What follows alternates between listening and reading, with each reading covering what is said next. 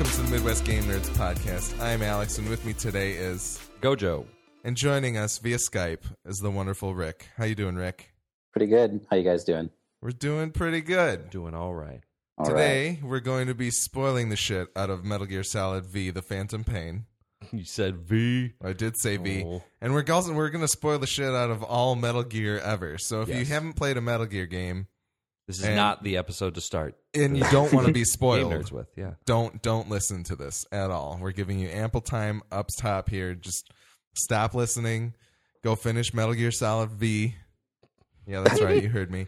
And uh, go play all the other Metal Gear games if you haven't played those yet. You should.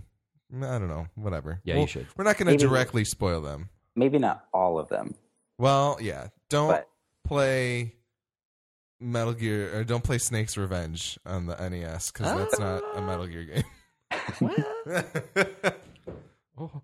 Oh, but um, yeah. As always, if you like what you hear, or even if you don't, please do send us feedback via email at midwestgamenerds at gmail.com or via Twitter at MGN Podcast. If and when you send us feedback from now until the end of the year, you will be entered to win some cash money to any gaming platform you choose. So send in that feedback. Feedback can be anything regarding games we've already covered, games you want us to cover, what you like about the show, what you don't, anything really. Just communicate communicate with us and let us know that you're listening and fill us in on what kind of content you want us to bring to your ears. So uh, yeah, I think that's John's normal rigmarole at the top of the show. It's weird to be hosting game nerds because I've never done this before. So I'm looking forward to uh, letting down the game nerds only people. Um, same here. so Metal Gear Solid Five, The Phantom Pain, Thank you. or V. V, however you prefer. Um, I think it's a game we all enjoyed quite a bit. Rick, you didn't really get you didn't get to weigh in. You weren't on the episode with us, but do you want to give some general thoughts on the game real quick? Uh, sure. I mean, it's hard to know where to begin because the game is so broad Yeah, and there's so many mechanics to it. I, it's probably the craziest game I've ever played, and I don't mean crazy in a pejorative sense, but crazy in the sense that like, how the fuck did this thing get made? yeah, Um, I mean, you play it and they're constantly introducing new mechanics all the time. I mean, I was like 60 hours in and they were still introducing new things to me. yeah, and they were still complex enough to where I was like, holy shit, like they added this to the game and I'm already 60 hours in. Like Mhm. most games are well over and done by that point in time. yeah. Um, no, I think it's a pretty a pretty amazing game, and probably the most interesting of all the Metal Gears. Um, like at least mechanically and gameplay wise, I think the story. Um, I think the story is kind of all over the place. yeah. I think there's a lot more in it than I thought there was going to be originally because everything leading up to the game coming out, it seemed like people were saying it was going to be essentially like a Peace Walker situation where it's more mission centric than story centric, but I think there's actually a good amount of story in there. yeah, I mean, it's not like four where it's this insanely like Hollywood thing where I don't I don't even know how to describe four. It's, just- well, it's like 12 hours of story and five of gameplay. yeah, Yeah, exactly. Um, but I think the story has some really good beats and some really kind of weak beats, and I wonder how much of that is because of whatever purportedly happened between Konami and uh, Kojima. yeah.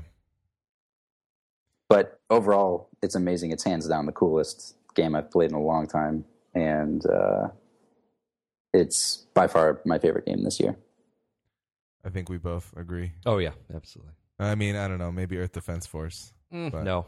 Sorry. sorry. Sorry, guys. JK, JK. Sorry, Storm Team. so um I think I mostly just want to hop right into the spoilers and I didn't really know exactly where I wanted to start. Um but I think I mean I have a list a, a list of a very sparse list of topics that I do want to hit. cool. But um overall one word uh disappointed or um or not disappointed of with the story. How how do you feel, Gojo?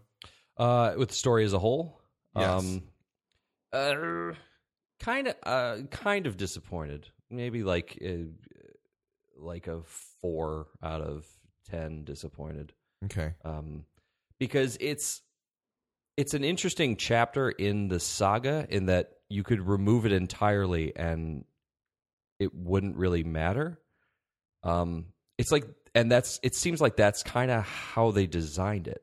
It's really more, um, it's really more character building for Big Boss than it is uh, an actual entry in the saga kind of thing. Yeah. Um, and in that regard, I don't think it does a good enough job in transitioning the character of Big Boss to the uh, to the eventual villain we're going to know, or at least antagonist. Um, but I'm I'm fine with the fact that we don't have just this this really heavy, overbearing story um, like we had in four, which I loved four. Don't get me wrong, but it's nice to just have a game that you're playing instead of Yeah. watching. Um, Okay. yeah. Rick, uh, what about you? Were you disappointed or not disappointed? I know you thought it's all over the place, but how did you feel about it as like a Metal Gear fan? Yeah, so generally, I feel pretty on the fence about it. Um, I think in the overall Metal Gear arc and narrative, I think it's like kind of throwaway. It doesn't really matter one way or the other. Um, I think they did an interesting job of tying up a lot of loose ends and making it kind of like shoehorning it into uh, the greater timeline. But where I think the game actually succeeds is in its own little world, like its own little microcosm. I think it does enough to set the stakes high and to make you feel like you've got some actual skin in the game.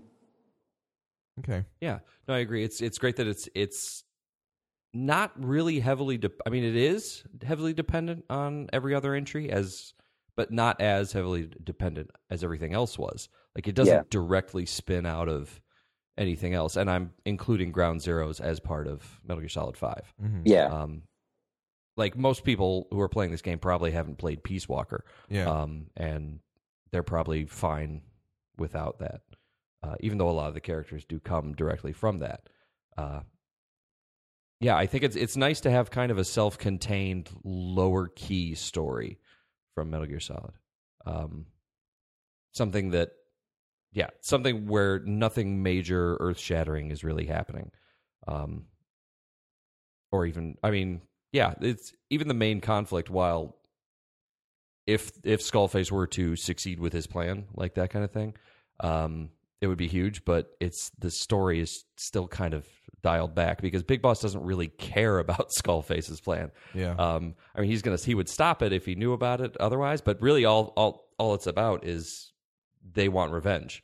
Um, whatever Skullface is planning to do, don't really care. I just want to kill you.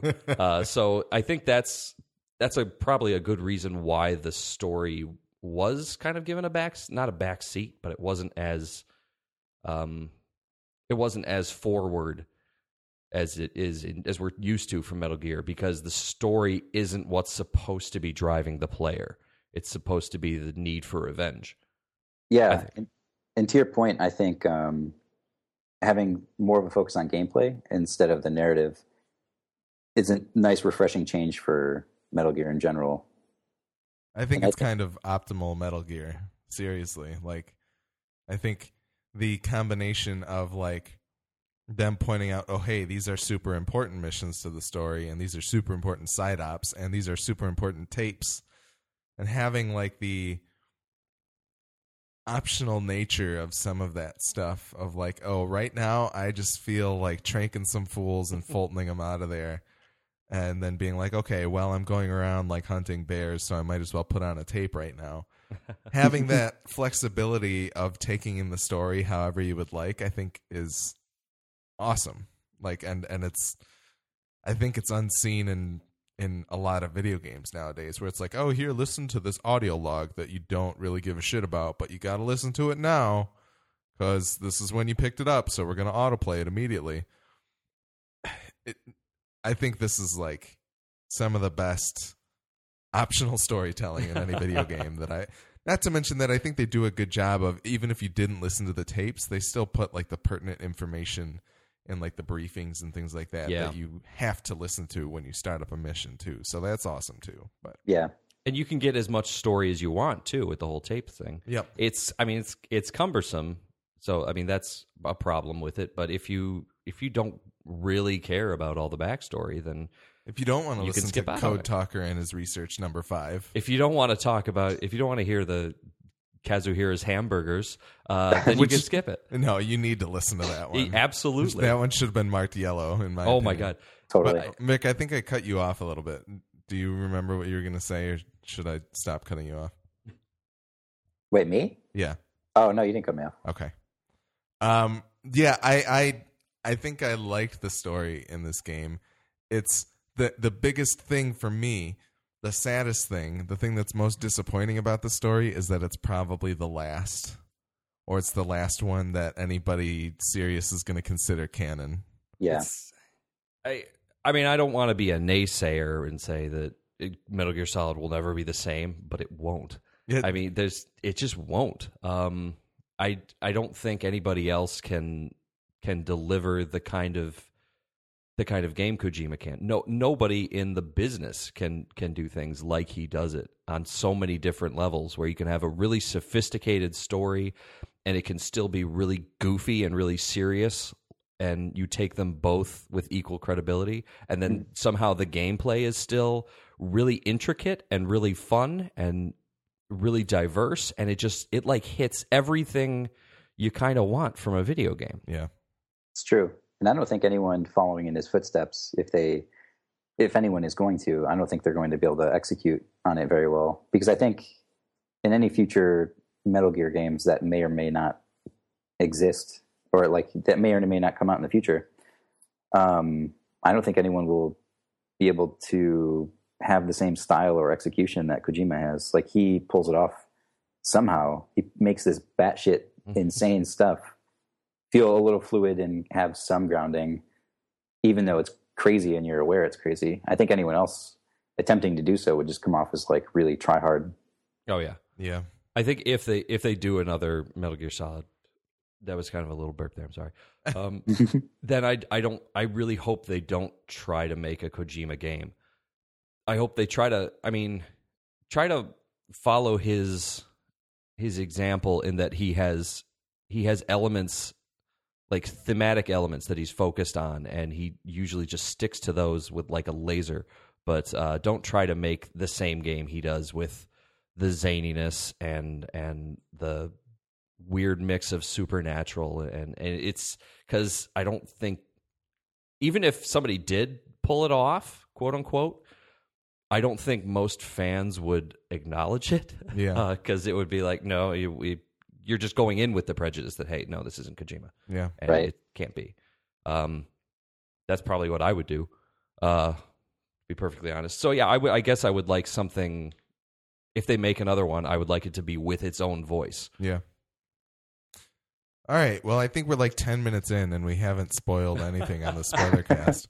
So let's get to it. Uh, I think so. The first point that I had on my list was Skullface dying, which is kind of the first ending of the game.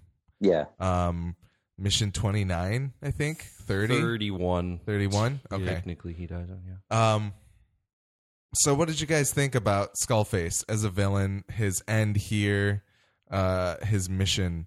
Like, do do you?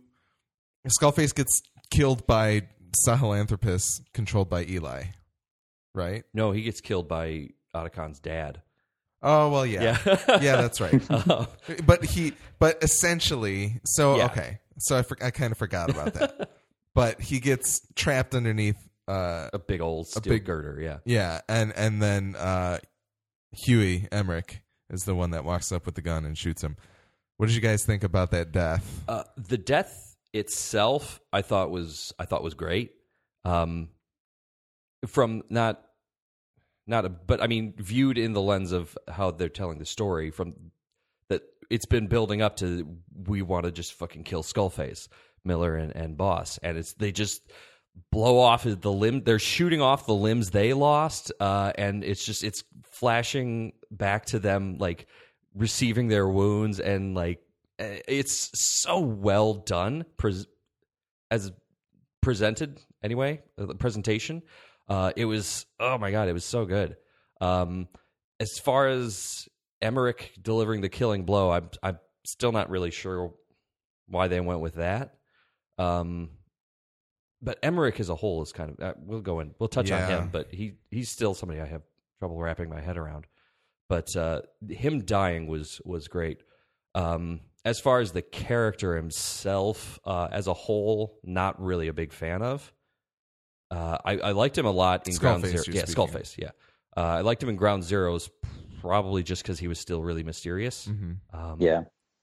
and uh, he just didn't he didn't have much to do in this game to be honest uh i mean they don't they fleshed him out probably better in in ground zeros through the all the different audio tapes you got a better sense of his character from that and then in this he's just he pops up every now and again and he throws some throws some skulls at you uh and that's not actual skulls for those of you who avoided our spoiler list our spoiler warnings um, so he, I, I feel like he's not as realized as he should have been.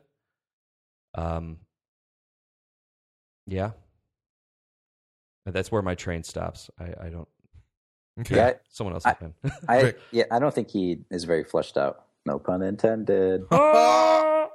No, I don't think he's very fleshed out though. I think he is kind of a weak character overall. I mean, that scene is pretty, like Gojo, like you said, it's really well done. The way that his limbs are just being blown off, and I think it's like a pretty visceral scene.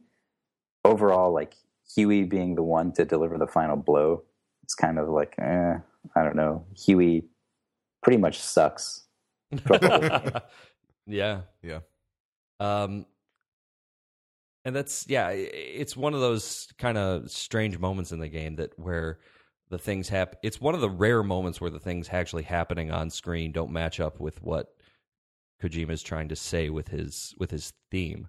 Uh, Right. This is one. This game in particular is probably it probably stands alone in that ev- in how dedicated it is to its its themes of like revenge and loss um because even like different gameplay elements uh revolve around it. Um and that particular that particular moment oh, felt a little weird to me. Um like yeah i don't I, I- what the hell were you thinking huey? I don't know. What what are you doing? What are you trying to prove?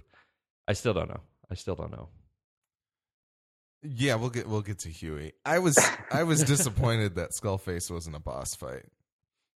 Like I miss I this the one thing that this game really lacks in my opinion is you know my where's my psycho mantis Oh, and God, my yeah. fat man and like where are these characters that I get to take down and yeah you get you get three different kinds of skulls that you have to fight and they're sahelanthropus but those are like they're not characters they're not Yeah. characters, and the skulls aren't even really boss fights. It's just like tricky enemies. And Right. then uh, Sahelanthropus is just kind of like I don't know. It, to me, like I remember sitting through and like dying a billion times on a Metal Gear boss fight until I figured out how I was going to attack the situation. I beat Sahelanthropus on the first try because I was just like, I need the biggest gun that I can find Oh, yeah. possible and It just was- shoot at this thing until it's gone. Yeah, that was a, that was kind of a. I mean, well, all the boss fights, with maybe the the exception of Quiet, were kind of a big letdown. But that one in particular, because it's just like shoot it anywhere with rockets, and that'll do the trick. Yeah. Um, now you can target specific areas, and they do More different damage. things. Yeah. But in the end, yeah, it's just run around, shoot rockets at it. It get really dumbed down when you think of like. I'm going back to like the Metal Gear Ray fights Mhm. fight in uh in two where you're fighting three at a time Yep. and you have to target specific areas and you're dodging fire from other rays and it's like this really amazing fight Yep. um whereas this is it's just kind of it's just frantic but overly simple too and it, it- It's almost like they're trying to build up to like the Ray Rex fight in four, but you don't have Battle Gear to take it on. you Yeah. know? Yeah. Which Yeah. is kind of It's- strange. oh that's another that's a whole nother thing. Yeah, we'll get Yeah. that. Rick, what were you gonna say? I was just gonna say the whole approach to that mission is just brute force. Yeah. Just Yeah. like shoot it, run away, shoot it, run away, rinse and repeat. I don't Yeah. know. Yeah, Yeah. it's the the series has had some of the best boss, well, probably the best boss fights of any video game series ever. And the, I mean, I can hardly think of uh, a bad boss fight, but um, yeah, the ones in this, I mean, the quiet fight was good, but the, uh, everything else is what what else you could count as a boss fight is are pretty weak in this game. Yeah, I wonder if the game the game style doesn't really lend itself to boss fights because in the the older ones you're kind of confined to some area. In this one, even in Sahelanthropus, you can run around quite a bit and you can approach it from more than just one angle, which is yeah, that's true. probably by design. But yeah, the the boss fights in this game are definitely kind of lacking. Yeah. All right. Um, I think next up, I wanted to touch just kind of going in order of the story. I think the next kind of big beat would be, uh, and it's not on my list here actually. Mission forty. 43? That was the infection one? Yes, Mission Yes. 43 to me is I can really liken it. This is the one where you have to go and and basically kill a bunch of the diamond dogs because they're Yeah. all infected. That reminded me of an even more um interactive microwave tunnel from Metal Gear Solid 4. Oh, Oh man. That to me was like I, I remember my arm hurting so much by the end of that, being like, "Oh my god, Snake, you got to make it through this." And then by the end of of Mission Forty Three, I was just like, "Oh my god, Just I broken killed all and of these defeated. people that are my people." How did what did you guys think of Forty Three? gunning them down as they're saluting you. Yeah. and, uh, oh god, and oh, thanking God. you. Yeah. Yeah. Thank you, boss. Just do it. I'm like, oh god, oh oh god. Uh, and then the guy you're carrying out who's not infected, and then it's like he's he's boss. Wait, wait, and then turn on the goggles, and then it's like, oh, he's fucking infected. Great. Yeah. Oh god, now I have to kill this poor guy, and it's just, oh, it's missions like that that make me wish he had done more missions like that. Yeah. Um, I wish he had taken a more cinematic approach, not not uh, throughout, but I wish we had yeah a lot, not a lot more, but more missions like that. that More were- missions that told the story through the mission, you Yeah. know, and like Yeah. put you Like- into that. Oh god, like the prologue, um, uh huh. and yeah, the prologue, have 'em- and and forty three are just so amazing. hmm um, just they're so well done and, and I, th- I think we probably could have snipped a few filler missions and snuck something more like that in there Yeah. um, and I, yeah I, it, that was kind of a letdown but that mission was ugh. It's that was ridiculously good. Rick, any thoughts on Mission Forty Three? Yeah, I remember as soon as I finished it, I just kind of sat there and stared at the TV, and I was just like, "Holy shit!" And I felt pretty affected by it. Um, just like the tragedy of it felt so real. Yeah. Yeah, I, I, I, oh, it's so good. It's so good. Um, so then after Mission Forty Three, I think we get the we lead up to Quiet, right? yeah Quiet's exit. Um. So I guess number one, what did you think about Mission Forty Five? oh This is the one where you have to blow up a shitload of tanks and a helicopter and God. quiet sniping. What did you guys think of, of that? Rick, what did you think of Mission 45? I think it's a train wreck mostly. I think it has Almost it- literally. Yeah, pretty much. I think they could have made it more enjoyable. I mean, it's kind of your last chance to use quiet. Yeah. So they should have made it not so. I mean, it's really difficult. Those tanks can one shot you pretty much. yeah. I think um, if they would have made it kind of a little more cathartic, it would have been a lot better. Yeah. Because it's after like a tense game. I think they should have just designed it to be a fun last mission with quiet.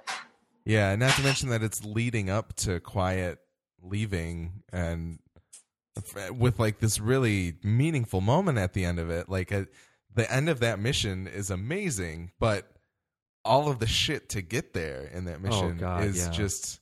It's painful. I to- I told Gojo, I'll say real quick my piece on this mission. So I sat down at maybe midnight, thinking like, all right, I guess I'm finishing Metal Gear tonight, and uh, I boot up the side op to go find Quiet, and I go and find the intel, and oh, here's mission 45, and I get there, and I'm like, all right, well, I'm looking for Quiet. Maybe I should summon in D Dog. It's like I'm walking along the road to to that the palace, uh, Lamar Khaate or whatever palace it is um, I was like, I might as well bring up D Dog. So I go and I call him down, and then shortly after, he's like, he's like just about to get delivered. I walk into the cutscene, and um, this caused like the cutscene played normally for the most part, and then it got to a certain part where Quiet was just invisible. Mm. And I was like, okay, well, maybe she's just going invisible. Quiet can do that. Like, all right, whatever. This isn't a surprise. This isn't weird yet. No, yeah, this is this is within expectation. And then I go and die countless times, and just I call in my CGM twenty five, just blowing up everything. He called in like probably millions upon millions worth of GMP worth of supply drops, and finally at like probably 1.30 in the morning, I finish it.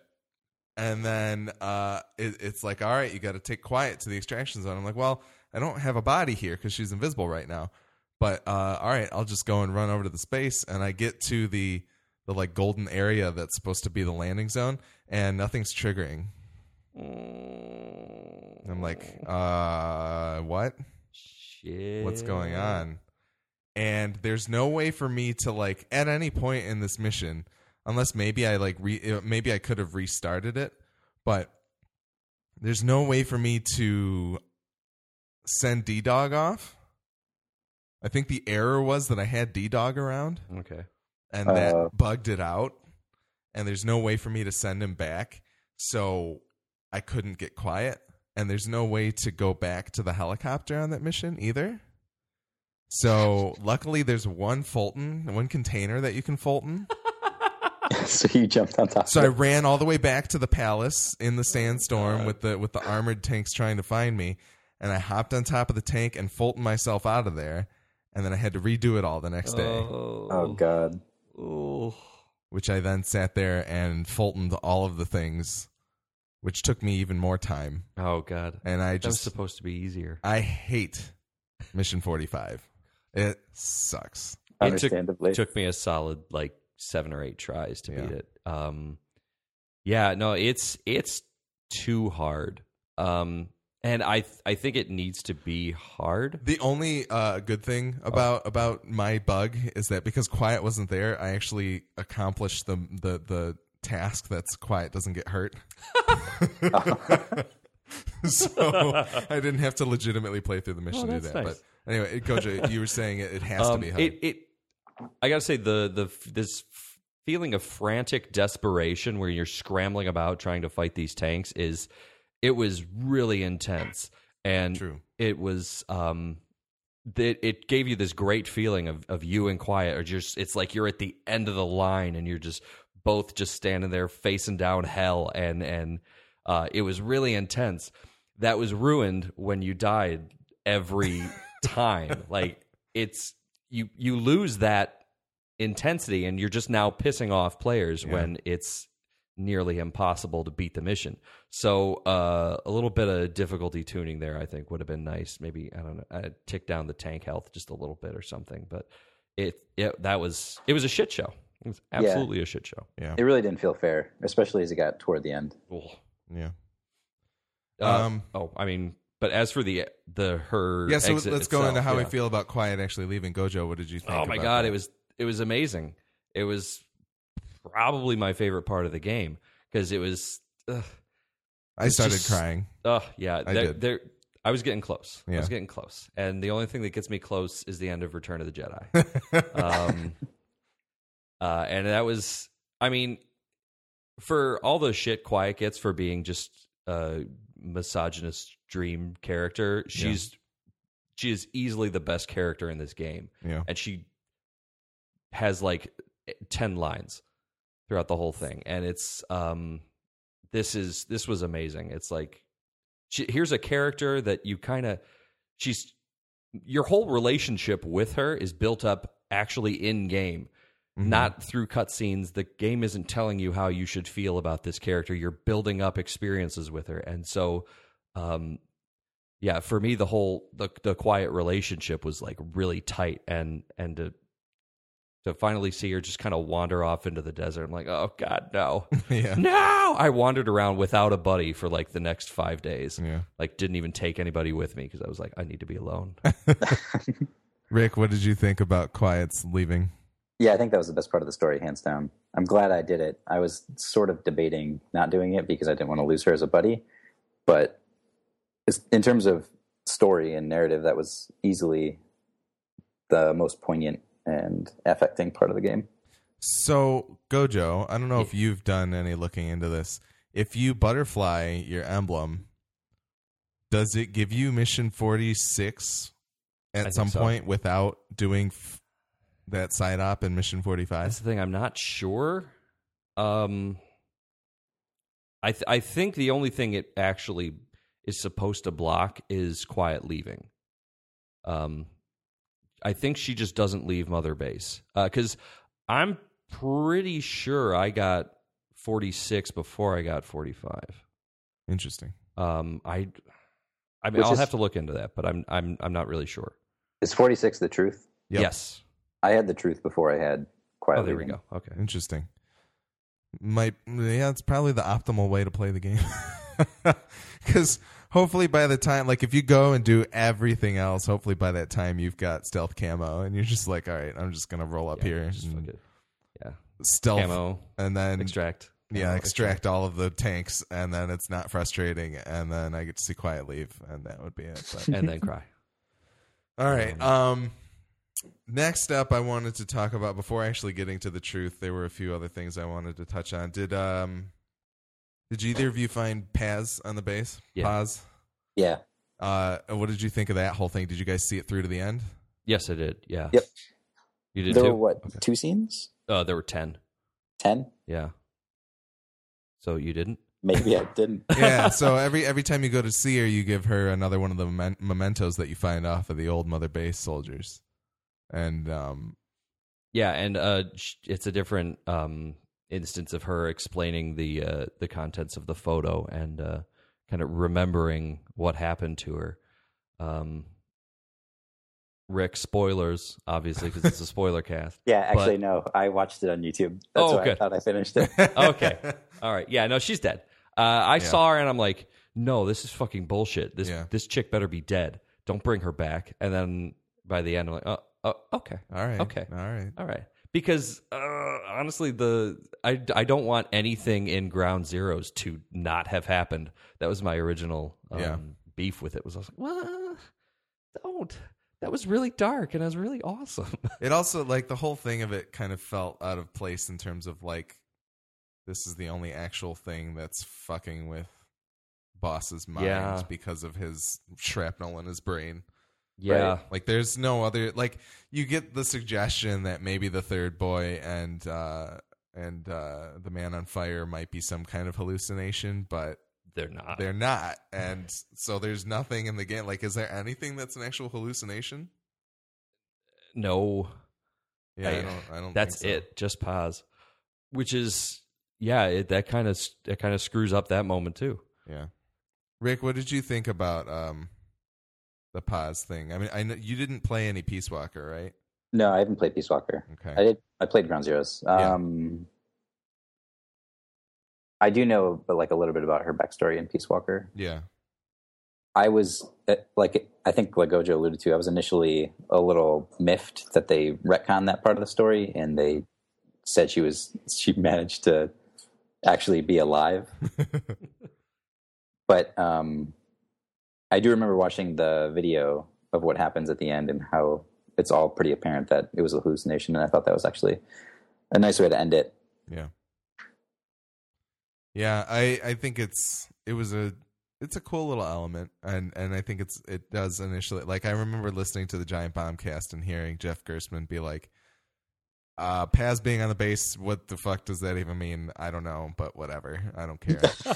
and then the fact that it does legitimately come around and be like, "Oh, well, it was a hallucination." I think that's that's pretty cool. I, So, yeah, it was it was some catharsis for Boss and kind of dealing with his uh his loss and Yeah. then maybe some feelings of guilt too. I don't know. Yeah. Um, but yeah, it's really out of place, and that is the only the only hallucination in the game. Like, and the thing is, I didn't even really know much about it until after I had beaten the game. Uh, because I was like, I remember hearing that Paz was on the base, so then I looked it up after that. Like, I felt like I was going to run into her at some point, Yeah. but I never really explored Mother Base that much. So I'm like, how many other doors do I not know about that. I can probably go into on Mother Base? Like Kojima's probably hidden like all of the next Silent Hill game in there somewhere, and that's why it took so long. But yeah, I don't. I feel like people are going to continue because I know there are people still pulling things apart about this game, like oh, the God, yeah. the the the popular one, the one that they've talked about on the Giant Bombcast a few times, is that the um the kind of solar flares that pop up on screen that look like lines Little and stuff like yeah. that are some kind of code for like an old MSX game, apparently. Yeah, it's a barcode, I guess, if you scan it. Yeah, which is like what? but uh, I look forward to hearing all the random crap Oh, that man, people discover yeah. about this game. And there's they uh at the end of the the truth mission which i don't want to tease that too much before we actually start talking about it but there's these little like like those kind of sounds i did a terrible imitation of it oh, but you mean the the the MSX like the modem sound, like yeah MSX loading yeah sound. msx logo sound A- apparently that's like an audio version of actual code and people were trying to decode it into actual msx game data i don't know what Oh ever came God. of that but i'm like i read that and i was like what well, my my assu- I mean, and I guess we can we can we can move on to to truth and like the final reveal of the game. I think that's probably just loading Metal Gear. Oh, Like it's absolutely. the it's the Metal Gear. That's probably the code for the first Metal Gear for MSX because it was ta- Yeah. like it was tapes. It was that's what you were loading up, but or like the boot code at least. But okay, we'll get to the meat and potatoes here. So uh Big Boss is not Big Boss.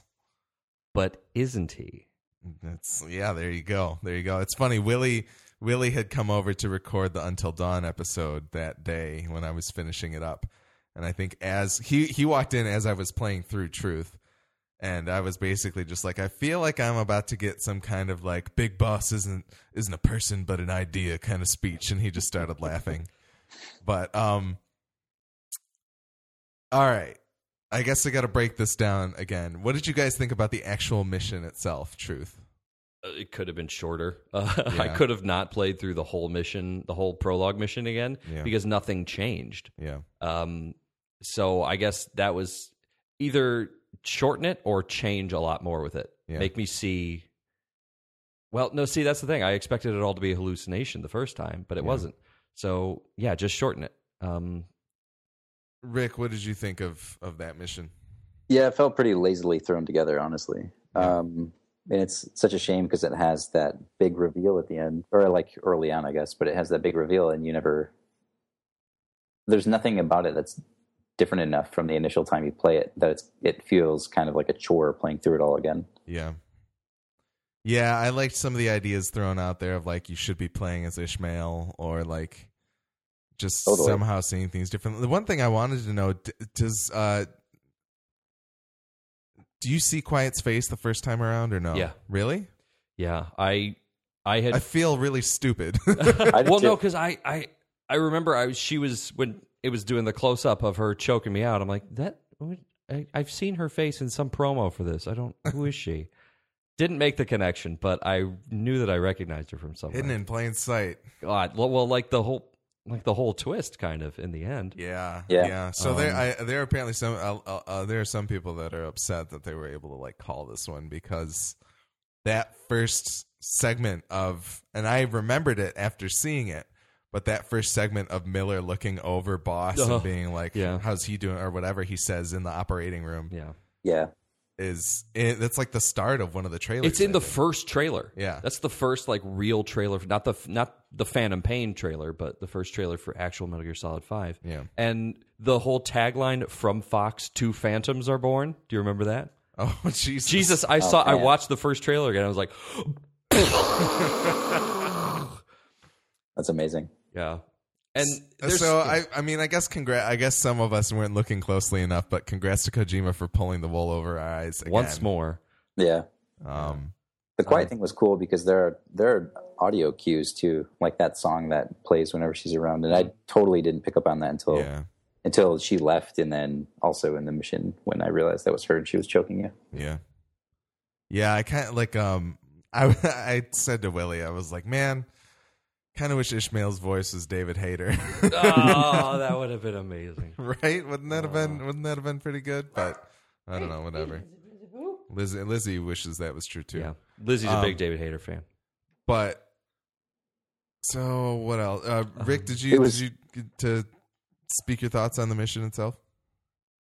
Yeah, I wish they would have changed it up a bit more um, because again, it was it was the same exact mission from the first time. Like they, I think they lopped off the end. Maybe like I don't think you do the Yeah. horse chase. Yep. Yeah, the horse thing was gone, but Yeah. I mean that's because you that was a different character. Um, Yeah, yeah, you're exactly. following Big Boss at the end, real Big Boss at the end of Truth. So, uh, I mean, I guess if we've all said what we wanted to say about the mission. Oh no, there was one more thing. Oh, oh, go. Yeah, sorry. Oh, go ahead. Yeah. oh no, what was it? Oh. well, you lose. I go ahead. Shit, you'll have to edit this out because I totally forgot what I was. Ah, gonna say. whatever. we'll keep it in. It's a spoiler cast. Yeah. Yeah. Yeah, Um, Spoilers. Rick whatever. didn't remember I'll what he back. wanted to I'll, say. I'll shout it out yeah, whenever. in- inter- interrupt us when you think of it. So, uh, I guess we can just talk about the twist. What did you think about the idea that there are two big bosses running around? Oh, wow, it's um normally with with major like uh canon bending twists in any th- property I care about, it's either I love it and I buy it completely or I hate it and I refuse to acknowledge it exists. This is uh neither of those. Um I I don't really care for it, but I'm fine with it. It's like it's it's like uh that's not what I wanted, but it's not bad enough that that I refuse to exist. I refuse to believe it exists. Um, because it, my problem with it is it doesn't, it doesn't add anything and it doesn't explain anything. yeah, Well, I mean, to the greater story. it it it ascend. I I love the idea that it legitimizes the the thing that everybody was like, well, that's kind of ridiculous, in that you kill Big Boss twice. You in kill him three Gear times. and Metal Gear Two. He he already dies twice. I mean, real Big Boss dies at the end of Metal Gear Two, and then he comes back. You, yeah, you like blow is- him up, and which they is they rebuild him with Solidus and Liquid. yeah. I mean, you know, nanomachines, but it's it's not something it's not a question that anybody really wanted answered but i kind of love the fact that they retconned and legitimized the fact that you can kill big boss twice and yeah he still makes it out miraculously one way but there were nanomachines in 99 or whenever zanzibar land happened yeah. I think it's a novel idea. I it, I still don't think it adds much to the game. It is cool That's that fair. in the greater Metal Gear narrative, it ties a couple of loose ends together and makes a little more sense of why there are multiple big bosses Yeah. or why he dies multiple times. Except one has a giant horn sticking out of his head. this is true. So it's like it's pretty, you see bo- one boss one day, and then you see the other, and you're like, "Would- b- "Boss, where did you get that?" Or "Boss, where did that go?" Um, I mean, I'm sure eventually they got got that sanded down or something, but uh, um, Maybe he was it's so good that it shrank. Oh, that's Sure. right. Yeah, yeah, i think it might just be the idea that they were never both together so yeah. They Plus were in different Otacon sides of the world. Yeah, hypnotizing fools all over the place i'm sure Yeah. But- it is weird. Like, so I remember what I wanted to say. The the first time you play the the prologue mission, it's pretty clear. Not everything is as straightforward as it's it wants you to think it is, yeah Mhm. because you do the whole character creation thing. I remember doing that and being Yep. like, "Oh, I'm doing this in a Metal It's like, Gear game. hmm, This doesn't make sense." yeah. yeah. And then they show you the mirror, and then they show it later, and then it's not the face that you just made. yeah yeah. And then the other sort of red flag that was thrown up was uh, when you're walking around with a guy who's completely bandaged, who happens to be Big Boss. A, it sounds like Big Boss, and B, it's it it felt like it was kind of Big Boss. I was wondering, is this a hallucination? Like, That yeah, was that's, is this some sort of survival Well, instinct that kicked yeah, in to help you get out of there? yeah. That was I assumed that instantly. Mhm. Uh, and then the fact that if you manage to find a camera angle that's just right, you'll notice that real Big Boss has both of his eyes. Um, Mm. Which I made I made damn sure to look at that because I was like, wait, wait a minute, wait a minute, you're not, no, I don't believe you. Um, so I, I, I mean, obviously you can't bandage one of his eyes because that just gives the whole thing away. But I mean, I just yeah, I just assumed this was Big Boss's survival instinct kicking in, and uh, it's himself guiding himself through It the was hospital. it was yeah. Joakim Mogren putting Yes. himself in the game. and Um, the later part in the that mission also where you wake up in the vehicle that's like been flipped over. Yep. also kind of solidifies that. I think it i think the reason that's in the story is to try and solidify in your mind because it's like oh you wake up and you're the only one there. So it's kind of like your your like uh, more methodical big bossiness is kind of like it's weaved its way, woven its way back into your brain. Yeah. You're you're not quite So reeling from your coma and yeah, all it's. that It. I Yeah. think it definitely is playing for that, and then so it's it's trying to mess with you at first, and then maybe for the rest of the game you're wondering, well, what else is real? But then I think it's- everything was real. yeah, but I think that's I still think it's like super expertly done. Oh yeah, I think definitely. it's pretty good. There aren't enough indications from that first scene where if you hadn't seen any of the trailers that you would be like you would be like, "Oh, I, I totally figured it out." Uh, yeah, not Big Boss. Well, Yeah. a lot of I guess a lot of people thought you were playing Gray Fox. Um, Yeah, that was well, before the game came out, but um, no, yeah, I, I mean, unless you know exactly what you're looking for from the original mission, you're not going to find it. Um, but yeah, I uh, I do like the idea that I, li- I I like the idea that there are two big bosses because his legend in the Metal Gear universe is so huge um, that it makes sense that it's like, well, could one guy have really Yeah. done all this? And like, it turns out, no, no, it was it was two guys, and they're building this huge name of Big Boss. So, in one hand, it kind of undercuts real Big Boss, but on the second hand, it just it the legend is makes a little more sense too. Yeah. Um let's see.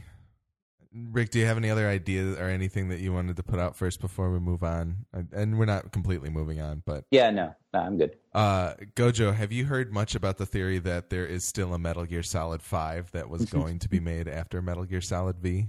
I did, yeah. Yeah, what do you think about that? I I think a lot of people are really desperate to get the Metal Gear game they want. Um, and I mean, I've heard a lot of theories, and a lot of them are, are interesting, but nothing really compelling.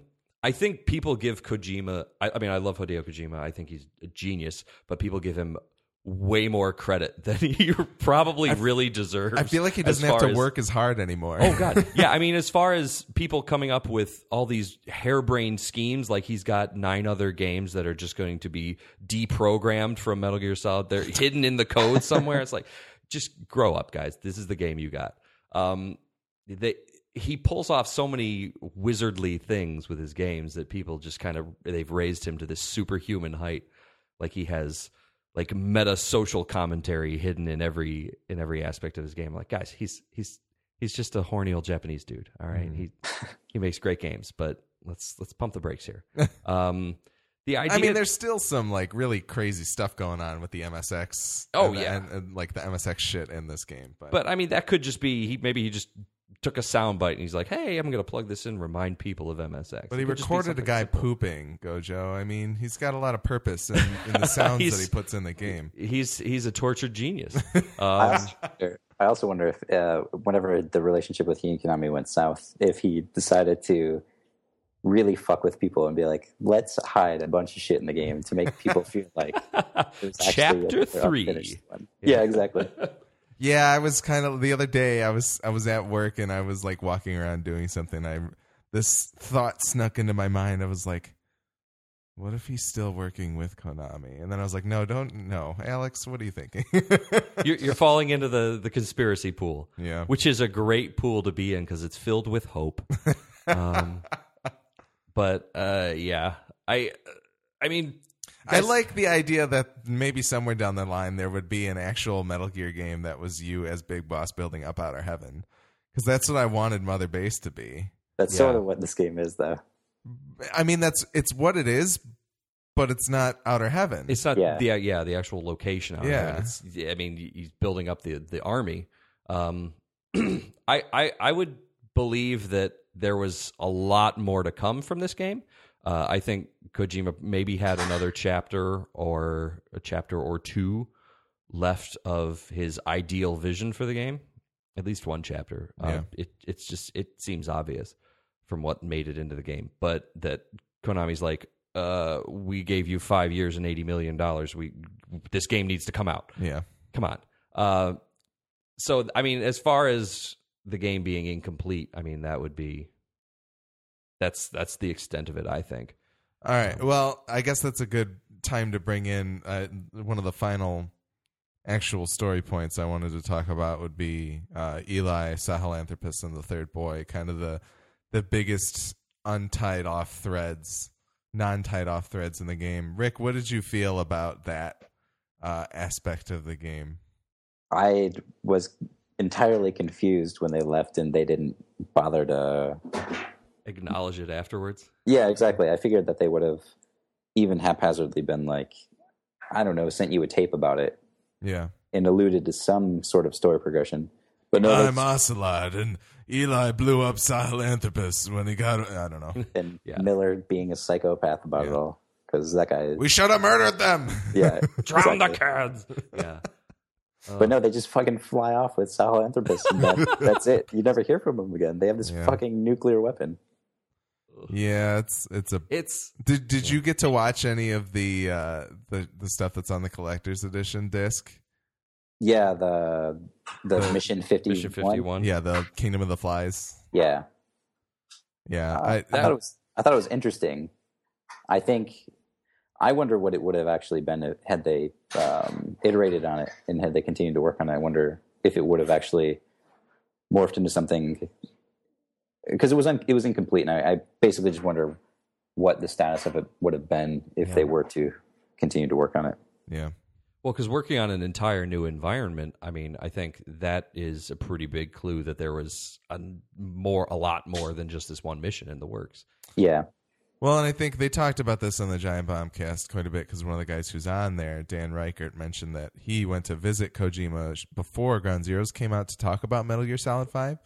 And he had heard that there were five locations. And if that includes Mother Base, you've got Africa, Afghanistan, Mother Base, the Ground Zeroes Island, uh, Island Omega, or whatever, Camp Omega. Camp Omega. And then there would have been a fifth location, which might have been Eli's Yeah. Eli's uh, Kingdom of the Flies. But yeah, I don't. I, I think um,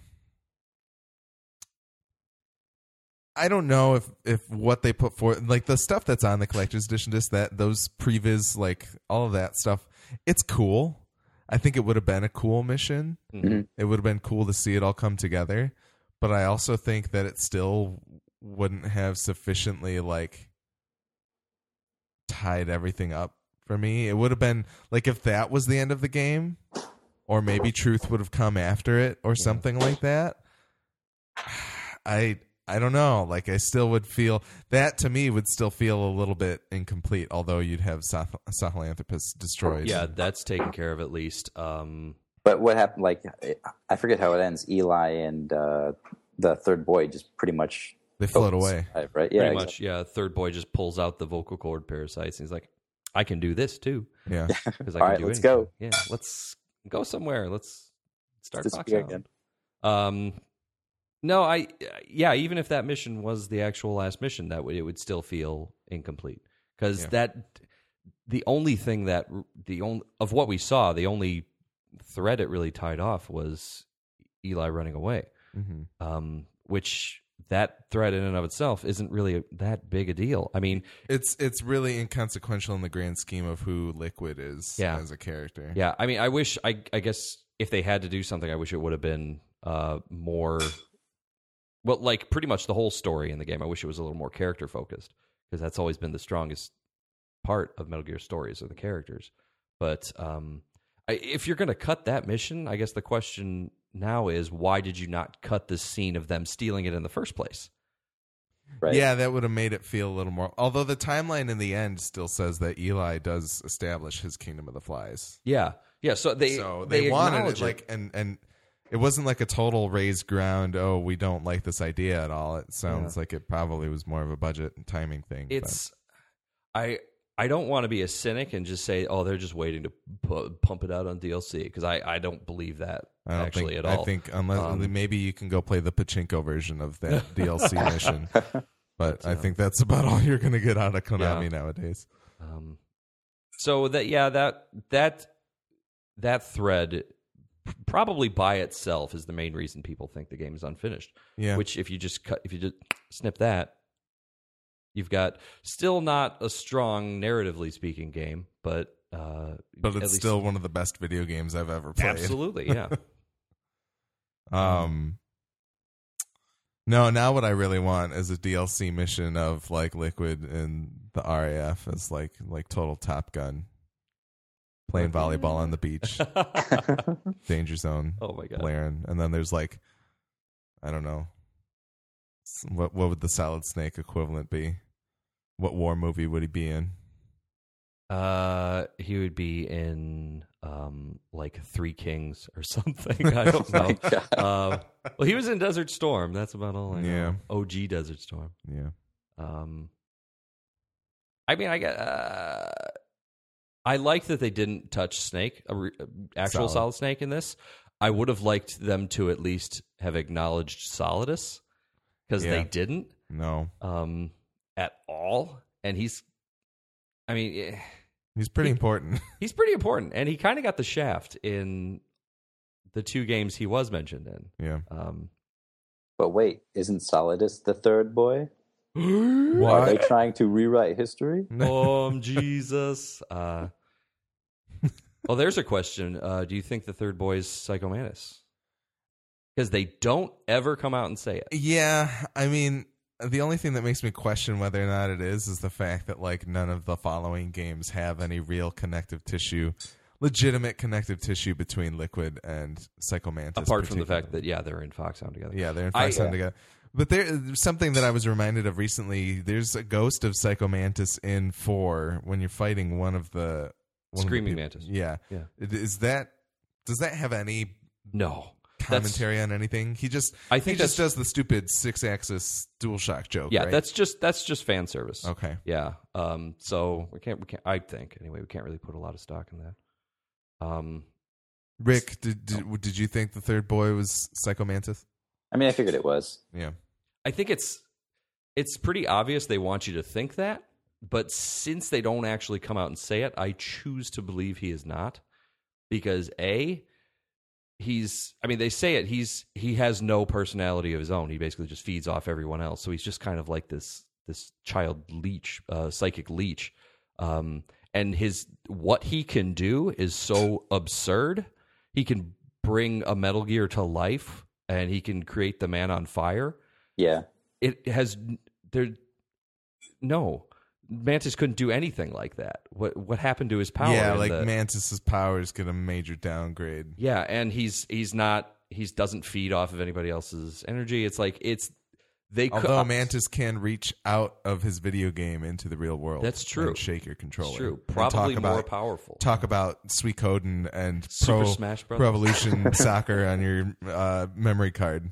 oh god But there's also, I think, after you beat the Sahelanthropus mission, you get a badge that says it says some mantis somewhere on it. yeah, yeah, and they kind I- those are kind of like seems a little heavy-handed. It's Yeah. kind of smacking you in the face, being like, "Hey guys, this It's- is Psycho Mantis." it's i mean uh, if if they come out and say hey that was mantis it's not like i'd be disappointed or anything because it's pretty obvious that was what they meant but yeah, but there's not enough connected. Well, there's tissue. there's also a mission that you beat where you get like Solidus as a Yeah. code name, and there's one where you get like um, dead cell yeah Ninja and Fox, Great Yeah, Fox, and that kind of thing.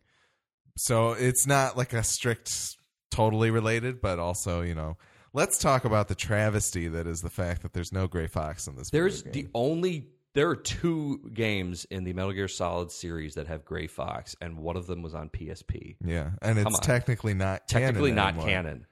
Come on, Kojima. Ugh. You know what we love, and we love us some Gray Fox. Yeah, You gave us his six what like thirty two bit costume or what is that? Yeah, yeah. You you can play, and no, I think by that point it's technically It's no longer bits? 128. Okay. Yeah, we're we'll, like move out of bits when we get to the Yeah. PlayStation, but. You get really stupid. You don't even get the, the skin from Revengeance. I from yeah. of Gray Fox in, in in this game, but you do get a Gray Fox skin. Does it do anything special? it, you're makes you faster, faster. and you can jump farther, probably because you're faster. Interesting. You're also a lot noisier. Yeah, that's true. Interesting. There's no sword though. No, The hell. not that I Missed know. opportunity. You might be able to data mine a sword out of the source code. Oh man. Um what else do we want to talk about real Um, quick? Well, I I mentioned earlier that this game is is really like it, it, it- the game is kind of built around its its themes more than any other game really and I kind of wanted to elaborate on that. Just like the idea of the ideas of revenge, you find that throughout, but one of the things that particularly grabs me is like every time I start the game, uh, if I if I start online, inevitably I'm going to start the single player and find out that like 20 million people have attacked my my forward operating base. And last time I did it, half of my support team and half of my uh, like base development units were gone, and I'm just like, oh, I was so mad. I wanted to go out and like kill everyone, kill everyone who had attacked me, and uh, I think that's that that's intentional. That's kind of awesome then. Like I cuz Rick you you probably you still haven't had anybody attack you, right? No, no one's even tried to Yeah. infiltrate my Me you are neither. the luckiest son of a bitches ever Be- because it's because we never we never invaded anybody else. So we Yeah. neither did I. Really? I mean, I did like the the, the tutorial, tutorial? base, but no, it's just like fuck you, man. We're gonna attack your base, steal your shit, kill your people. Did you It's- retaliate? I ha- I have not yet, no, because I'm just like you know, I just turned the game off. Like, That's crazy. I'm mad. So he didn't bait me. There you go, Kojima. I did not opt for revenge. um, but I mean, yeah, like that, and um, just like the the actual mission where you go in, somebody's attacked in the story mission, somebody's attacked your base, and you go in. My first instinct was like, I'm going loud, I'm killing all these guys. Yeah. Um, and I think that's intentional. He wants he kind of feeds into your your revenge. And the uh, the interesting thing is is that normally when people talk about revenge, it's like, oh no, revenge is bad. You shouldn't do that. He doesn't actually come out and and denounce or or or criticize revenge per se, but he presents it very realistically. Yeah. Like the whole killing Skullface, it feels so good and the cinema is so rewarding. But then afterwards, you've got like 20 missions of just like fluff. And that's also intentional because it's like there's this empty space now. It's like, why are you continuing the game? You've already achieved your objective. It's like when you've gotten your revenge, what else is there? Interesting. Um, and then it's like I read this really interesting article about, and they mentioned about that in particular was that like when you're replaying missions, it's like Big Boss is just it's just a job to him now. He's just phoning in missions. He doesn't even realize that he's doing the same thing that he's already done because his his reason for going like his his reason has gone away. His need for revenge. Um, and then obviously the title of the game is the Phantom Pain, and that kind of refers to a sense of loss that, um, like yeah, that that em- the loss of purpose after you've achieved your revenge, um, and then like every character in this game has lost something yeah. um, and you get to, and you get to see how that kind of transforms them through everything. Um, uh, the one of the unfortunate things is you didn't really get to you obviously didn't get to see every character through to the end of their arc. Um, in particular, Miller, I want to say because you just throughout the game he's getting more and more unhinged and it's always because somebody has pissed him off and he wants revenge and he gets revenge and it still doesn't help and Yeah. he just gets more and more angry and then you just you notice this and you're like Miller what what the fuck I'm not killing quiet all right uh, I'm not I'm not I'm not killing these kids For what the are you doing? hundredth time, I'm not killing quiet. Calm down. Um, but he can't calm down. And then there's even a point when Code Talker rolls up to you and he's like, "Hey, hey, watch Miller. He's kind of crazy right now." And it's it's clearly building towards Miller doing something, but they yeah, never it actually. was like what? What did there's no payoff even- there. What is that? What did that? What was the point of Code Talker like being like eyes on Miller or whatever? I don't know. I wanted to talk about that real quick. The I I love the angel and demon dichotomy of uh, Ocelot and Miller, and I love the fact that that Ocelot is the angel. it's yeah, it's exactly the opposite of what you would expect. it paints Ocelot in such a beautiful light for the whole rest of the like that echoes through all of the games for me because it's kind of like this crazy like Miller did love Big Boss and Miller or excuse me, Miller, both Miller and Ocelot love Big Boss and and and just to kind of see where that post credits conversation kind of like draws out the fact that Miller just wants to destroy Big Boss and you know Ocelot's kind of like well you know if you go with Cipher I'm gonna help out Big Boss like that's Yeah. oh And then kind of look at that and compare it to um, Zero and Big Boss with the boss. How they kind of see their own versions of the boss, and they kind of go their go exact opposite ways, inspired by her. from one fox two phantoms Exactly. yes. um, yeah, just there's there's through lines throughout the whole series that comes in that come in here, and um, and they just they they make the game so great in that it it's the story itself doesn't really like I said before it doesn't really tie in super heavily with with the whole saga but the themes and and the characters they all they all weave through uh, and it it makes it clearly part of the saga but one that's kind of understated and it's it's really beautiful Yeah. Uh, any thoughts, Rick, on any of what was said previously? no, I mean, I, I agree with you guys. I, I I think the dichotomy between Miller and Ocelot is pretty awesome. Like for once, Ocelot seems like a good guy. he's not Sounds like ocelot most- yeah he's just a he's just he's helping big boss because he likes him and Yeah, it's you're always expecting he's him to not the triple agent this yeah, time. Yeah, you're Yeah. always expecting him to screw you over somehow, and it's like in the end, he kind of you get kind of the duplicitousness because he knows the whole time you're not actually big boss, Yeah. but so Well- he's still or does he? No, he doesn't because he hypnotized himself. Exactly. he's kind of. he's in on it. We'll say He I can he say is that. he is uh uh what is the phrase? I don't know. Doesn't matter. but yeah, he's. I mean, yeah. he's in on the he's in on the con, and um, that that kind of that definitely that was the one thing that was missing from Ocelot for me was that he he there was no con running, and Ocelot without a con is like a fish without water. Yeah. So when that came in, I was like, yes, Ocelot, perfect. Um, uh I He's also the most likable character. I don't like Yeah. this game is rife with characters that just fucking suck. yeah. Miller is a complete psychopath, Yep. and um, Huey, Hugh, oh, we didn't Fucking Get to, we didn't get to Huey. Ugh, God. that guy. I think Huey, like, I, not to con- Rick. Please keep going. We'll get to Huey afterwards. But I I don't even want to. I want to hear what you have to say. Huey just seems like the ultimate. I don't know what the fuck to do with this guy yeah, because not only like there's no part everything of what Huey does. It just makes him seem like he's the most Schadenfreude. Like I've haphazardly fucked up everything in my life, and I still have to pay for it, which is really weird to me because yes, he he kills he kills Skullface, which feels good for Huey in terms of like, yeah, you know, I am a diamond dog. Like I never left you guys. I was taken, like that kind of thing. Mhm.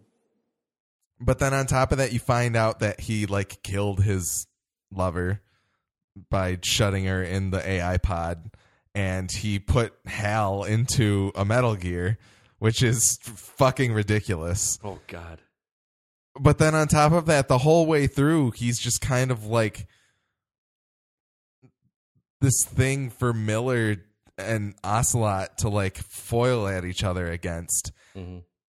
And it just and the whole way through, he just kind of feels like a. But I didn't. That wasn't my intention. And uh, Yeah, and- he's so sycophantic. I- too. yeah. But here's the here's the thing with that. I I mean, it annoyed the shit out of me. I, I I'll, I'll agree, but As any Emmerich character oh, does in any Yeah. Metal but Gear he, game. oh my god, he's twenty times worse than Otacon is at, on his worst day. Yeah. But the thing is, th- there's no real solid evidence that he actually betrayed anyone. Um, it's all just, I mean, it seems pretty obvious, but I think that's also intentional. That it's like you look look at him and he he looks like he's comes off as this total scuzz. He's totally betrayed everybody, screwed us all, but we don't actually know. But since we need that need for revenge, we need to punish him. And um, yeah, it's like part of me is on the outside. I'm like I'm believing kind of his his potential lies, and it's I I hear myself doing it. I'm like, well, uh, I probably shouldn't believe him because he's a fucking scumbag. But at the same time, it's like, well, what if he isn't? And but do do I need to punish someone for what happened to us so badly that I'm maybe willing not to hear him out and find out the truth? Um, and I think that's I think that's kind of the uh, that's kind of the hidden objective here for the Emmerich character because he doesn't really have much else to do otherwise with the story. Um, interesting thing, he's like the one person who didn't lose anything from the attack. He actually gained the ability to walk. Um, so he's automatically like the target of players' kind of disgust and and uh, animosity because we all suffered. You know, Boss suffered. Boss was in coma for nine years. Miller lost his limbs. Uh, it's like, what about you? And then you find out it was probably his fault. And then it's like, uh, no, yeah, I'm just kind of rambling now. Rick, Rick, what do you think about Huey? Uh, no, I agree with everything that said. I think he's like there is never any evidence. Um, he does kind of fold under pressure whenever he's asked about things, and he, like it's clear that he's hiding so much shit, and he's never honest. I think is the is the main thing, which gives everyone who's so ven- uh, who's just so filled with lust for revenge in this game enough ammo to look at him as if he is the enemy. Yeah. So it's no surprise that he gets shipped away. No pun intended. Yeah. Uh real quick for my own um note taking. Emma's from another mother, right? Emma is yeah. Uh he was not her father. Uh, he was yeah, not her he was not her father. She had a different dad. Um so she her- was a step. Huey Huey married Emma's mother okay. Yeah. Okay. All right. because he Gojo, killed explain to me how families work. No. Oh yes. Um, okay. And then is there in Metal Gear Solid 2 is there anything about does Hal talk about his father at all or no? Uh, just that um, Hal was sleeping with his mother-in-law, and Huey found out and killed himself. Damn. But you don't find out. I mean, you don't. They never really go into what Huey did. Just Yeah. that he was born on the day of the bomb, and that's like the curse of the atom that runs through the Emmerich genes or whatever. Uh, you don't. They don't really go into who he was or what he did, uh, and that's that's good because it leaves a wide open door. On the day of which on the uh, the atomic bomb? yeah, the Hiroshima bomb. Does that fit? Forty-five. Yeah, so So he would have been 45. thirty in in um, Peace Walker, and forty in Oh, excuse me. Huey's born on the day yes, of the yes, bomb. yeah. No, All right. Yes. Not Attica. Okay. That lines up then. All right. Um any other final thoughts? I feel like I had so much more to say. Did anybody uh we can we can come back and do another one at some point. Did anybody get the Quiet in the Rain scene or did you guys watch it? yeah, I had that got when I had a friend w- over watching me play, and I was like, "This is, Uh, this is fucking awkward." Sorry, bro. but at the same time, it was like, uh, if you take away the fact that it's just kind of Kojima being a dirty old man again, um, if you put clothes on her for that scene, it's a really great scene. Yeah. It's really touching. I that's if you just put that friggin' fox outfit on her. Jesus, yeah. Put some shorts and a tank top or something for God's sake. Just well, yeah, and then and also if he didn't like put the camera on her ass and boobs every single chance that Yeah. he got, then it would Yeah. it's it, Or- it really undercuts how awesome of a character she is. it yeah, because inevitably, I mean, if you if you look up any article on Quiet, it's just how she's this awful misogynist thing, and it's like, well, y- yes, but Yeah. there's so much more to it than that. Yeah, she's way too anime for the game. I mean, all the games have like pretty anime aspects, but that's like a little too zany. Yeah, he's kind of gone off the deep end as far as his hormones have concerned. Yeah, uh, I mean, Kojima's just like, you didn't want somebody who can't get hit by bullets. You didn't want a vampire. I gave you this anime chick. Leave me alone. everybody everybody likes boobs as much as me, right? I, am I wrong? I mean, I do, but I don't. I don't. I- I mean, I don't know. there's a time and a place, Hideo. All right, so I guess my final question. We'll we'll end with this. Um, Rick, I'll throw to you first. Sure. if we take for granted that Kojima's not coming back and the Metal Gear saga somehow continues, what would you prefer to see next? Um, I don't know. That's tough. Like if if the Metal Gear universe were to go on, what would I want to see? Yeah. Like if another canon Metal Gear game had to happen, hmm what would you where where like where in the timeline do you think it should go? Who do you think should be the center of the story? Like that kind of thing. I don't know. Maybe something that is a little more liquid centric. Yeah. But I don't know. Like the whole big boss building up Outer Heaven could be cool. Yeah, if they somehow differentiate it Mhm. significantly from this. But I don't know. That's so tough. Maybe uh maybe some sort of origin story for Solid Snake. Yeah, I mean, I feel like uh, I would uh, like my preferable route for for Konami to go because it sounds like they don't want to dump money away anymore. They don't want to just, you know, if they're gonna make something, it's probably gonna be small. I would love some kind of like, not even necessarily Fox Engine, but I would just love a remake of Metal Gear One and Two. That would be cool. I think it'd be a good place to go, especially since like if they pulled somebody in that was like really respectful of Kojima and was like, "All right, let me figure out how to pick up these threads and and tie them in properly and maybe even they sneak in something that can indicate that you kill the phantom instead of actual big boss and uh just figure out a cool way to like even if it was just like a $20 downloadable here's a top down but still 3D graphic Metal Gear 1 hmm I'd be so down for that. Right, like Metal Gear Solid One style, but with maybe like better. Yeah, well, uh, obviously better graphics. Yeah. That kind of style game would be perfect. Yeah.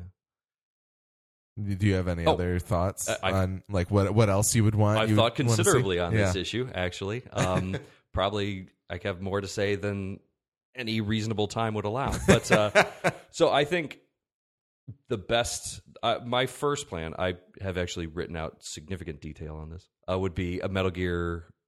First, obviously, a Metal Gear remake, and then eventually the Metal Gear Two. yeah. Um, I if if I were Where making are the, the, game, microtransactions go? There uh, every time you want to start a level, you have to. Oh, um, Sorry, so keep going. uh, if I were designing the game, I would make it. Um, it would be uh, kind of mostly from Solid Snake's perspective, but then you like a quarter of it would be from Big Bosses, okay. bo- maybe both of them, um, and it would be co-op. And Mm. it's so the first mission in the game would be Snake sneaking into Outer Heaven, and he rescues uh, not Gray Fox right away. I don't want to don't want to crack that open too soon, but he rescues somebody being held captive in Outer Heaven, and that's like your introductory tutorial mission, and then from there you can do a two player co op game where you've got uh, two players can sneak off and do different things. Like one player can, um, I don't like have like an engineer character who can like weld doors shut or can hack into um, computer systems to shut down cameras in an area or something like an asynchronous stealth game.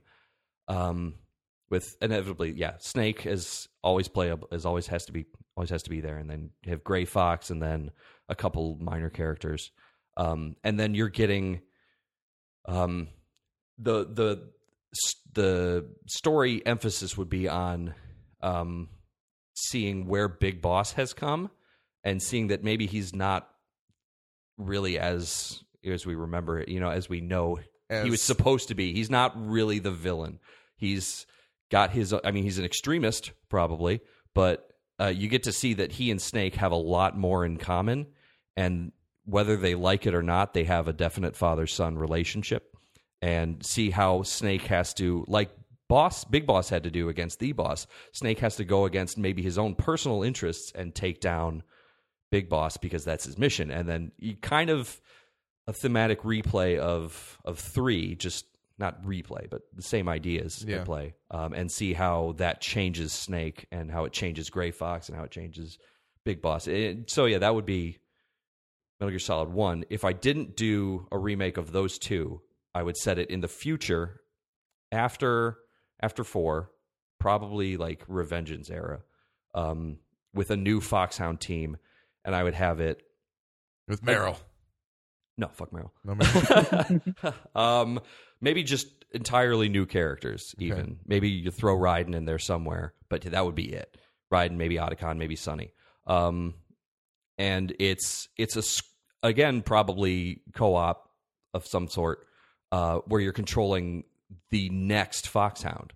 Um, and doing like it's all like squad based stuff uh, where each character has a specialty and they like uh, the sniper character can, her aim doesn't wobble and she can i don't know like sprint to different sniping points and teleport or something because nanomachines or uh, or you know th- things like that like like specialized foxhound characters that you can play as and go through missions kind of like in in 5 where it, they're all just missions and you have to do you have to do the individual mission and you can do it however you want yeah. um, so that yeah, if I had to make a Metal Gear game, it would be one of those two. Long story short, All right. Yeah, I think that's pretty much the end of our uh, discussion here. Uh, any final thoughts, either of you? We can Uh, always come back.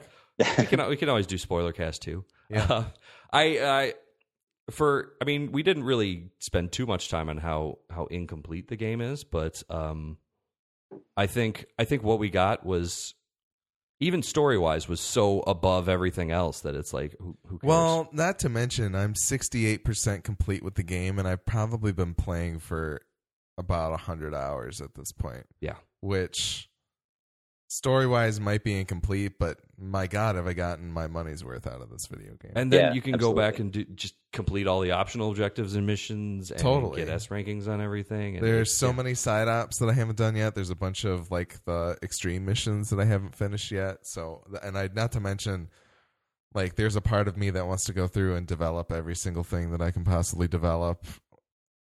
It's, you know, Same. there's there's a lot to do, so it's hard to be like, you know, you didn't wrap up this. It's, well, it's thread, hard to complain about a game being incomplete when it's so huge. and it's perfect And- in Yeah. every other respect, pretty much. Yeah. Except for Mission 45, because fuck that jazz. yeah, it's definitely mechanically complete. yeah. yeah, it's gameplay wise the the the best the best I would say game ever because I'm pretty biased, but it's definitely the best in the series. Yeah. Story, well, we covered story wise, but yeah, Well, here's hoping somebody smart or insane or crazy walk, walks up to Konami and is like, "Hey, we'd like to buy the Metal Gear franchise and the Fox engine," and then they do it, and then they hire Kojima back. oh god, you you know if I had a billion dollars to my name right now, that is first I would get dinner and then I would do that. well, you know, I you know, I think it's in Konami's best interest if they get more money, they can make more pachinko machines. They could pump out pachinko machines with the money I'm willing to pay. Yeah, they can they Just- can they can demote a few more top level game developers down to the health clubs and then you know, probably start an insurance agency like Sony, make money off of that too. Selling FOB insurance. You guys can't see me, but I'm shaking my head. All right. Uh, as I said at the beginning of the episode, if you like what you heard, or even if you didn't, please send us some feedback. Uh, you can do that via email at midwestgamenerds at gmail.com or via Twitter at MGN Podcast. And if you do that before the end of the year, you will be entered to win some uh, video game money on Xbox or PlayStation or uh, Nintendo or maybe even the App Store or Google Play. Steam. Is Steam. Any of these things are an option. So please write in. Let us know what you think of the show. Did we already make an N-Gage joke about this? Uh, yeah, we will buy you an. En- no, we won't. Sorry. Um, MidwestGameNerds.com has all the previous episodes. Uh, I think the next episode that we will be releasing will be Halo Five. Um, Gojo, John, and Brian will be the main reviewers, but I have also done some reviewing as well. Oh. Sorry, my dog is freaking out. The official dog of the Midwest Podcast Network is freaking out because someone has entered the house. Lizzie. Lizzie has her thoughts on Metal Gear Solid also. Those of you who speak dog will recognize the high praise uh, of Metal Gear If Solid. you 5. if you decode her barks, there are actually it's an MSX You will- game. yeah, you will It's unlock- Metal Gear Three. you will actually. unlock the appearance of Gray Fox in, in Metal Gear Solid. 5. But yeah, anyway, check back for the Halo Five episode. Rick, thank you for joining us all the way Rick. from uh, the New York area. Yeah, thanks for having me. Uh, Gojo, thank you for joining as well. A pleasure as always. And uh, I think how do they end these? Uh, I think they talk about Destiny for half an hour. Bart's That's how they end boners, Destiny. Uh, Kyle game X. over, man. play a game. Kyle X. Weigel play a video game.